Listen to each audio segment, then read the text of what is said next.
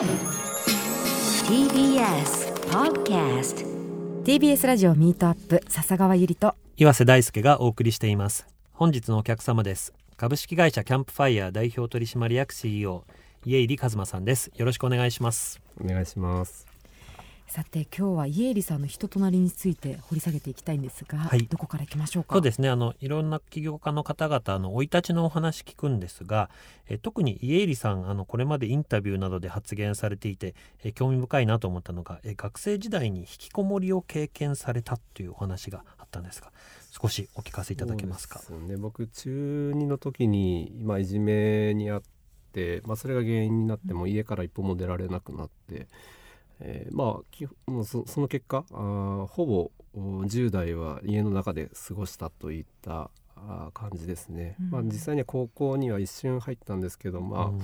そこでね、まあ、あの再デビューというか、うん。あの中学校時代の、ね、友達もいないしもう一回ここからやり直せるかなと思ったんですけどやっぱり中2中3と引きこもってたんでその正直会話がをすることとか、もう最終的にはあの笑顔ってどうやってやったらいいんだっけ？みたいな。うん鏡見て笑顔の練習するとかやってて、まあ、でもそれで結局高校も行けなくなって、うん。さらに引きこもってもう10代はほぼお家の中で暮らしたっていった感じでしたね。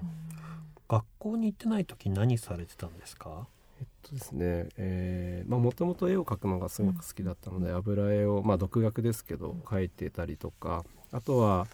あー高校に入学したタイミングで親父があの当時 PC98 っていうもうすごい古いマシンですけどを中古で買ってきてくれ買ってくれて、でそれでもうプログラミングをやったりとかまあなんか割と自由に過ごしはしてたんじゃないかなっていう感じですけど、まあ、当時まだインターネットがなくって、はい。パソコン通信っていうわかわかります？え。インターネットがなくてプログラミングはあったんですね。そうです。インターネットが始まる前うん。にパソコン通信っていう、その本当に真っ黒い画面で文字だけでこう、なんですかね会話をしたりとか電話回線でつながるんですよね。電話回線でつなげえー 知らなかった。初めて聞いた。もう今の、はい、方とかは知らないと思うんですけど、はいはいでパソコン通信で本当に知らない方とつながってもうお互いねハンドルネームっていうんですかその要は、えー本名じゃなくてニックネームみたいな名前で会話をする、うんもうそれがなかったら本当に僕はメンタルも、うん。本当に追い込まれてたんじゃないかなっていうぐらい、本当家から一歩も出られなかったので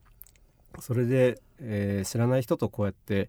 えーネットを通じてつながる。なんかそれがやっぱり今のお活動にもつながってるのかなっていうのはすごく感じますね。なるほど。うん。ちなみにその時こういろいろ苦しんでた頃ご両親はどんな感じだったんですか？あそうですね。うーん。僕がそのお結局大研っていうのを取得してまあその芸大に行きたいなと思って芸大受験とかもしたりしたんですけどまあなんかまあもともと貧しい家庭ではあったんですけどそのあのまだ2浪3浪4浪して、まあ、芸大ってやっぱそういう方も多いのでね。なので僕自身もまあなんか焦ることなくゆっくり芸大行けばいいかぐらいの感じでやってたんですけど、あのまあその時にちょうどその頃に親父が交通事故に遭っちゃってうん。働けなくなっちゃったんですね。はい。で、まあ、長男である僕がなんか働かなきゃいけないみたいな状況になってなので、まあ、急遽その大学進学っていう夢を諦めて、まあ、働かざるを得ない状況になったといったところでした。それで住み込みで新聞配達っていうのをやられたんですか？そうですね。これ何年ぐらいやったんですか？これはもう何年やったんだっけ、まあ、34年45年、まあ、数年やりました、うん。なんか今振り返ってその時の経験が何か糧になってるとかって今からだと振り返るとありますか？そうですね。まあこの後の話になってくるんですけど例えば最初に作った会社の名前がペーパーボーイっていう社名で、これはあのペーパーボーイで新聞配達少年の意味なんですけどまさにそういったところにつけたりとかあとは、えっと居場所のない学生たちの居場所としてリバテーっていうシェアハウスを作ったりしたんですけど、うんはいそれもその当時の僕がこういう場所があったら行きたかったなっていう場所をこうなんか作ってるというか、なんかやっぱ新聞配達してた時の原、まあ、いじめられたとか引きこもったとか新聞配達をしてた時のその原体験みたいなものは結構今でもお生きているというかなんかこれはもうずーっとそういった原体験僕の場合はですけど原体験をベースにいそれを今の時代にどういうふうに表現するのかみたいななんかそういった感じでえービジネスを立ち上げたりしていくんだろうなっていう感じですね。その新聞配達の経験から起業っていうのがどういうふうにつながるんですか？ね、そうですよね。その、まあ、先ほどお話ししたようにその、まあ、親父が働けなくなったといった中で、まあ、新聞配達もしていて学校にも行けなくなってしまったのでもう就職するしかないっていうところで、でまあもともとねその自分でプログラミングとかもやってますあのやってましたしあとはもともとその絵を描くのも好きだったので結構デザインとかも自分でいろいろとやるようになったので。なるほどあじゃあせっかくならその、ね、自分がこう持ってるスキルを活かせる場所がいいなと思ってウェブ系の、えー制作会社、まあ、福岡の本当に小さな制作会社だったんですけどまあそういうとこに就職をしたんですけどまあもともとずっと引きこもりでようやくこう社会に馴染め始めたぐらいのはい。人間だったのでそのやっぱり会社の中でもなかなかうん。こうコミュニケーションがうまくいかなくってもう朝も行くの嫌だなみたいな。うん。で無断欠勤してクビになってみたいな。でそれを何社か繰り返してあこれはもう僕はなんかまともに働けないんだなって思って。だったらもう自分で何かやるしかないんだと。でその中ででもできればあんまり人に会わずにできる仕事がいいなって思って、えーインターネットのおビジネスを何かやろうって思ったっていうなんかそういう感じでした。それで作られたのが先ほどおっしゃってたその新聞配達から着想を得て株式会社ペーパーボーイコそうですね、うん。ペーパーボーイと、まあ、みんな仲間たちみたいな意味でアンドコーなんですけど、うんうんうん。まあまあアンドコーってつけたもののあの一人で作った会社です,、はい。これ2003年に立ち上げ。ですかね。はい。これどんな会社だったんですか？これは、えっと、いわゆるレンタルサーバーって呼ばれる、えーなんですかね。ホーホームページを作るときにそのデータを置く場所ですね、はいそこに置いて初めてみんなに見てもらえる、ようになるわけですけど当時、えーまあ、レンタルサーバーってどっちかっていうと企業向けだったりがほ,ぼだったんですね。やっぱみんなその会社のホームページを作るとか、まあ、ビジネス用にウェブを立ち上げるとか、なんかそういったためのレンタルサーバーが多くてでも僕はその自分自身の個人ホームページをそ当時持ってたんですね。はい。で自分が描いた絵とかあの日記とかをそこに上げてて、うん。そしたらこうあのなんですかね流れ着いたあの知らない人たちがそこで「この絵いいね」とかコメントしてくれたりとか、まあ、交流が生まれ始めていて、あこれからはそのなんですかね、まあ、ビジネス向けのホームページとかもちろんねこれからも伸びていくのかもしれないけどその個人がホームページを作って自己表現とかをしていく時代になっていくんじゃないかっていうふうに、あのまあ、僕自身の経験から確信してで、えーまあ、特にそのもう学生でお金もないようなあー方々がお小遣い程度で使えるレンタルサーバーを作ったらみんな使う、まあ、そこを通じて自己表現とかし始めるんじゃないかと思って、えー個人向けのお格安のレンタルサーバーを立ち上げたっていう、なるほど当時はそれをやってましたね。じゃああの個人がホームページを作れるとか確かブログが2004年ぐらいからなんか始まった気がするうん世の中に、うですね。僕そう2004年にブログ始めた覚えあるうんので、うんうんだからそういうふうに個人が自分たちでホームページ持てるようなのを手助けするビジネスだった。あそうですね。まさにまさに。なるほど、えー2003年に創業された株式会社ペーパーボーイコー、まあ、これがあの順調に成長していくと思うんですが、えーそ今あの GMO ペパポペ GMO ペパボ 株式会社と なったということで、はい。えー GMO といえば熊谷さん。はい。はい。ですが、えーどういったきっかけで知り合うことになったんですか？そうですね。あのまあ立ち上げまあ本当さっきね先ほどお話したように一人で立ち上げた会社だったんですけど、順調にあのユーザーが増えていってでもう本当に一人じゃ回らなくなってきたのうん。で一、人増え二人増えて社員もどんどんこう増え仲間も増えていってで、まあ、その過程であなんかようやく自分の居場所ができたっていう感覚はすごくあったんですけど、まあそれで少しずつこう順調に出た利益の中で、えー採用をしたりとか、あの少しずつもあの拡大していくみたいな感じでやってたんですけど、まあ、立ち上げて2年後ですかねにはあの、まあ、個人向けで結構シェアも取っていたので、そのぐらいの時に急にあの福岡の本当にオフィスにあのなんか仰々しい封筒が届いて、うんで開けたら要は買収したいっていう話だったんですよね。は いでそれがえなん買収ってなんだろうっていうのも分かんなかったですし もううちの会うちみたいなね地方企業みたいな認識だったからそのうちみたいな会社を買いたいところがあるのかなみたいなのも思ってましたし、まあでもその封筒にはその、ね、どこが買いたいなんて書いてないので、まず興味があれば連絡くださいって書いてあったので。でまあ一応ほ放置してたんですよ。そしたらその後2通同じように届いて、はい。違う会社から。でいやこれはなんかいよいよあった方がいいのかと思って、まあ、連絡したらその一つは熊谷、まあ、GMO でもう一つは当時いもうオンザイチかライブドアかまだオンザイチかオンザイチ時代の、まあ、堀江さんからで、はい。まあ、もう一つはあのネットエイジという会社の西川さんだったんですけどその僕は本当にネット黎明期とかそのネットベンチャーとか知らなかったので、正直このお三方の名前も知らなくてそうなんですね。はい。でただ調べたらあなんかすごい人たち。が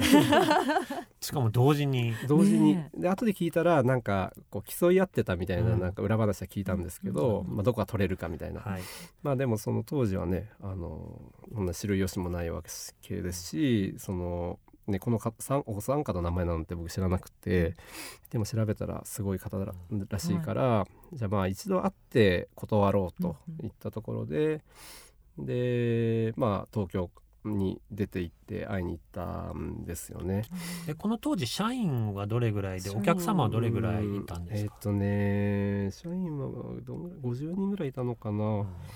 お客さんの数はもう覚えてないですけど、あでももう当時は50名の会社の社長をやられてたわけですね。そうですね、うん。あのさっきちょっとはしょっちゃってあんまりちゃんと聞かなかったんですけどわずか12年の間で、えー元引きこもりの家入さんが50人の会社の社長になってつ立派に勤めたわけじゃないですか、はい。その2年間の急速な自分の変化ってどういう感じだったんですか？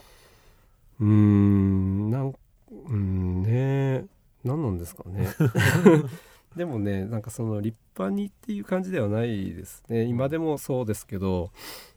そのなんかまあいろんな経営者像とかいろんなリーダー像ってあると思うんですけどそのやはり僕は僕自身が声高にえーこっち行くぞみたいな感じで号令をかけてみんなを引き連れていくっていうよりはうんなんかみんなに本当に助けてもらいながらあやっていくみたいななんかそういう感じでなんかそれは当時も今もあまり変わってないのかなっていう感じですね。なので確かにねそれまで本当に引きこもりで人と会えないみたいな状況だったわけですけど、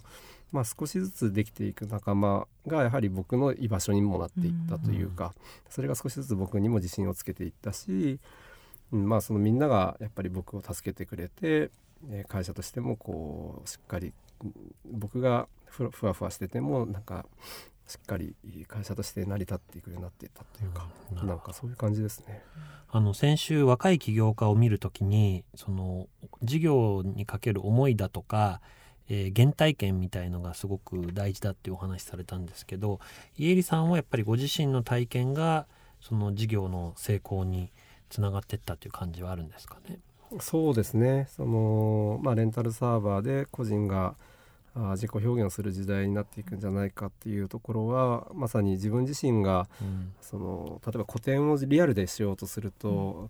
ギャラリーを借りるってすごいお金かかるんですよね。それって学生には本当に大変な金額ででもホームページで自分の作品を掲載するっていうのは本当にコストが低くできる。うん。あこれは学生表現したい学生にとってはインターネットっていうのはすごくこうお適したあのテクノロジーなんじゃないかっていうのもありましたしなんかその自分自身もそういう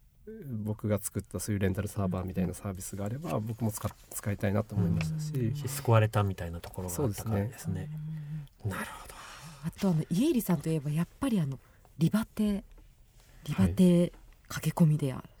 シェアハウスという言い方が正しいのかわからないですけど、はい。やっぱりその若い方に向けたそのリバテの話をちょっとね伺いたいんですこれリバティと邸宅の邸をかけてるんですかね。あそうまさにまさに。自由のそうですこれでもスタートは引きこもりとかドロップアウトっぽい人向けに作ったんですけど途中からこう意識高い起業家志望の若者たちの 集まる場所になったんですかなんかそうなんですよ。別に最初は別に起業家を生み出すとか全く考えてなかったですしうん。本当になんかドロップアウトしたやつらが、その共同生活をする中で、まあ、そういう新サービスを立ち上げる、まあ、だでも当時は新サービス立ち上げるとも考えてなかったな、うんどっちかっていうとあの生活コストを下げることができれば人って例えばこれまで家賃を稼ぐために週6でバイトしなきゃいけなかった子がシェアハウスに住んだら例えば週3にシフトを減らせるかもしれない。うんうんそしたらその空いた時間で好きなことできるんじゃないのっていう、まあ、そういう思考だったんですよね。なんかやっぱりいかにその、まあ、本屋さんとか行ってもいかに稼ぐかとか、うん。いかに儲けるかみたいな本はたくさんあるけどやっぱこれビジネスも同じで利益を出そうとした場合に2つやり方があって売上を上げるかコストを下げるかのどっちかなんですよね。うん。でやっぱ売上を上げる給与を上げるそのいかに稼ぐかの方向ばかり話なんかフューチャーされがちだけど実は生活費を下げることによってその心理的負担とか、あーもう合わせて下げることできるんじゃないかって思ってて。だからそういった意味もあってシェアハウスでそういったドロップアウトしたやつらと一緒に共同生活をするっていうのをやってみたら結果的にそこから起業家が生まれてきたっていう。面白い。これが現在全国に70頭以上そうですね。もう70以上ありますね。いやーでも本当にねあの今後もますますゆえりさんのご活躍が目覚ましいと思うんですが今後の何かちょっと展望というかこっちに注力していきたいよみたいな展望。ことがあれば教えていただけますか？そうですね。うーん、まあ、キャンプファイヤーでその金融包摂って呼んでるんですけどそのやはり、えーまあ、これからどんどんどんどんその人口、まあ、少子化高齢化で減っていくでそうするとやっぱり経済としてもなんかその日本としてこれからどうなっていくのかっていう中で、やっぱ経済成長を前提にしたモデルではないモデルを作っていく必要があると思っていて要はなんかもう下りエレベーターに僕は乗ってるようなもんだと思うんですね。あの僕僕の考えですけど。でそういった中でそのやはり従来の仕組みからこぼれ落ちる人ってどんどんこれからも出てくると思うんですよ。でそういった人たちのためのプラットフォームでありたいっていうところでキャンプファイヤーをやってるんですけどもう一個やっぱり僕がこれはなんかキャンプファイヤーとしてやるっていうよりは別の軸でやってるんですけど、まあ、そういうリバティのようなシェアハあの居場所を作るっていう活動もそうだしあとはあのやっぱメンタルヘルスであったりとか、そういった領域は僕ずっとこのお10年あのいろんな取り組みをやってきたというか自分自身心が弱い人間なのでそのなんですかねあのやっぱりこれがどんどんどんどん、まあ、コロナもねきっかけとしてうつ病が増えたっていう話もあったと思うんですけどあのよりこの社会既存の社会の中で生きづらさを覚える人ってよりこれからもっと増えていくと思っていて、なのでなんかそういった方々のこう受け皿となるようなプラットフォームを作っていきたいなっていうのはあずっとある思いですね。なんか全部あの物語が家入さん一貫されてるなっていうのとすごく愛にあふれてる感じなんだなっていうのが最初のあの起業の物語からリバティまでずっとあのまあキャンプファイヤーもそうですしすごく全てが一貫してるなと感じてありがとうなんかございます。愛を感じます。本当にガラス越しに。本当にそうであの包容力がね伝わってくるような人を受け入れるっていうね素晴らしいですね。あの皆さんにこうイエリさんイエリさんって慕われるお人柄すっかすごく2週で分かりましたよね、うん。またたくさんのあの未来の起業家たちが今も生まれつつあるんだなと思いました、うんうんうんいやちょっともっとお話聞きたかったんですがぜひまたイエリさんお話聞かせてください。ぜひぜひ。はい、はい。ということで株式会社キャンプファイヤー代表取締役 CEO 家入一馬さんお迎えしました。ありがとうございました。ありがとうございました